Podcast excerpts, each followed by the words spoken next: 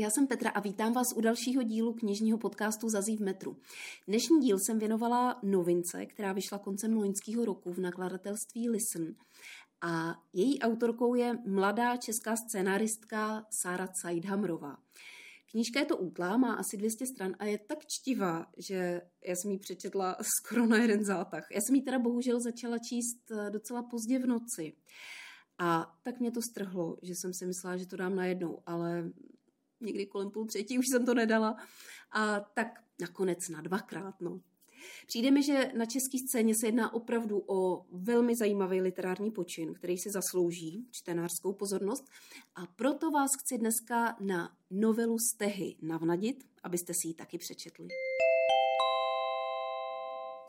Sara Cajdhamrová je scénáristka, jak už jsem říkala, a v současné době studuje v Berlíně postgraduální program zaměřený na televizní scénáristiku. Ona už má na svém kontě scénář k televiznímu seriálu pět let. Ten běžel na české televizi, není to tak dávno, já myslím, že asi půl roku. Já jsem ho tehdy zaznamenala někde v médiích a docela mě zaujal svým tématem a chtěla jsem ho vidět, ale protože já teda nejsem úplně televizní divák, tak to nějak vyšumělo. Prostě jsem na to úplně zapomněla a nepodívala jsem se na něj.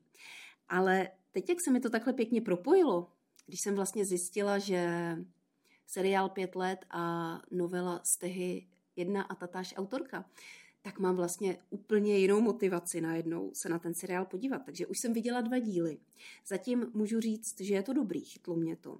Takže to určitě v nejbližší době dokoukám. Hlavním tématem je tu sexuální násilí a náhodný setkání oběti a agresora po pěti letech. A nejen to jejich setkání, ale hlavně konfrontace jejich různých úhlů pohledu na danou událost. Má to celkem deset dílů a mě je teda trochu líto, že jsem to nestihla dokoukat celý. Já jsem vám tady chtěla zhodnotit seriál jako celek, ale tak bohužel budete si muset udělat názor sami. Sára na mě působí jako taková typická představitelka svojí generace, nadějných scénáristů a tvůrců vůbec. Ona pracuje s tématy jako role ženy ve společnosti, LGBT, otevřeně mluví o psychických problémech, jako jsou třeba sebepoškozování nebo deprese. Takže můj osobní tip je, že hlavně u mladší generace čtenářů bude brzo Caidhamrová hodně v kurzu. Ale na druhou stranu musím říct, že jsem to dala přečíst mojí mamce. To byl takový můj malinkatý experimentík.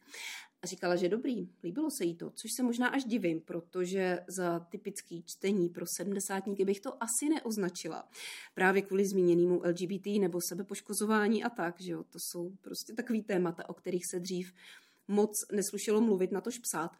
Ale tak dobrý, i tímhle testem prošli stehy dobře. Já bych se trochu pozastavila u té LGBT tématiky. A to proto, že v současnosti je to téma žhavý, hodně se o něm mluví a samozřejmě se čím dál tím víc objevuje i v literatuře. Poptávka po queer knihách roste a s tím jde logicky ruku v ruce i množství a rozmanitost titulů.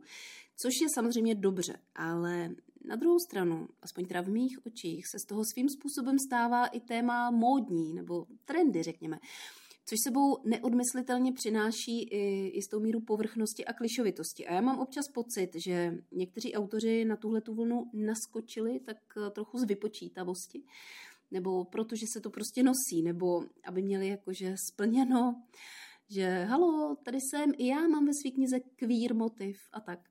A pokud se budu držet teda konkrétně knižního trhu, tak já už jsem se několikrát setkala s knížkama, kde to na mě působilo přesně takhle. Jako nadbytečný kliše, který tomu příběhu spíš škodí, než naopak. Bohužel musím říct, že přesně tenhle ten dojem mám u Frederika Bakmana. Nějak mi schází pocit, že to jde přímo z něj, z toho autora a neubráním se myšlence, že se veze na módní vlně. Takže ono je potom hrozně snadný sklouznout k přesvědčení, že LGBT tématika v literatuře není nic pro mě. No ale potom vám přijde do cesty taková queer kniha, jako třeba Počkej na moře od Veroniky Opatřilový, o který jsem tady mluvila v lednu v samostatném podcastu. A úplně vám tohle přesvědčení nabourá a vy najednou zjistíte, že jo, chcete číst takový příběhy, pokud budou přesně takhle skvěle napsaný. A já o tom tady mluvím proto, že Sara Caidhamrová s queer tematikou taky pracuje. Dost výrazně, hlavně v tom zmíněném seriálu Pět let, ale dotkne se jí i v novele Stehy, Netýká se to teda tak úplně hlavní postavy, ale jedný z vedlejších postav. A je to napsaný takovým způsobem nevtíravým, emotivním, mladistvím a nesmírně přirozeným, takže mě to vlastně vůbec nerušilo. Naopak strhlo mě to a říkala jsem si, jo, přesně takhle se mají kvír příběhy psát, aby to nebylo jenom trapný kliše. Což ale teda v podstatě platí o jakýmkoliv milostným příběhu, že jo. No ale abych se taky konečně dostala k tomu, o čem stehy jsou. Takže sledujeme tu setkání dvou žen, který spojuje jeden muž. Lucie jeho manželka, studentka Anna jeho milenka. Tyhle ty dvě se setkávají v Lucíně butiku, kam si Anna přijde Lucii inkognito omrknout. Jenže netuší, že Lucie o ní ví, že si ji důkladně projela na sítích, takže ji pozná.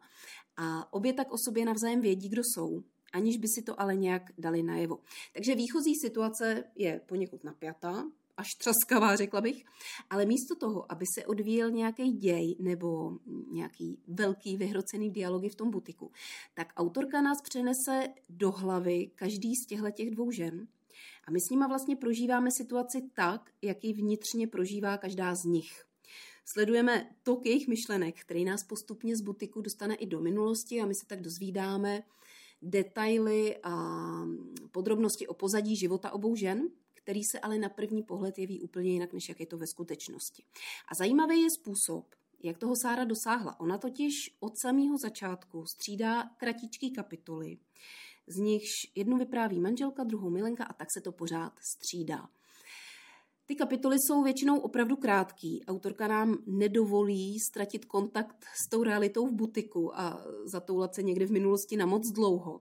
Takže díky tomu celý ten příběh působí svižně, úderně a dokonce originálně, jakkoliv to teda v souvislosti s milostným trojúhelníkem vyzní nepravděpodobně. Já osobně bych v tom příběhu uvítala i pohled onoho muže Hinka a to proto, že jsem teda úplně neporozuměla, jaký měl vlastně motiv k téhletý nevěře. Ono se totiž v tom poměru s Anou nejednalo o žádnou fyzickou vášeň, jak asi každýho napadne.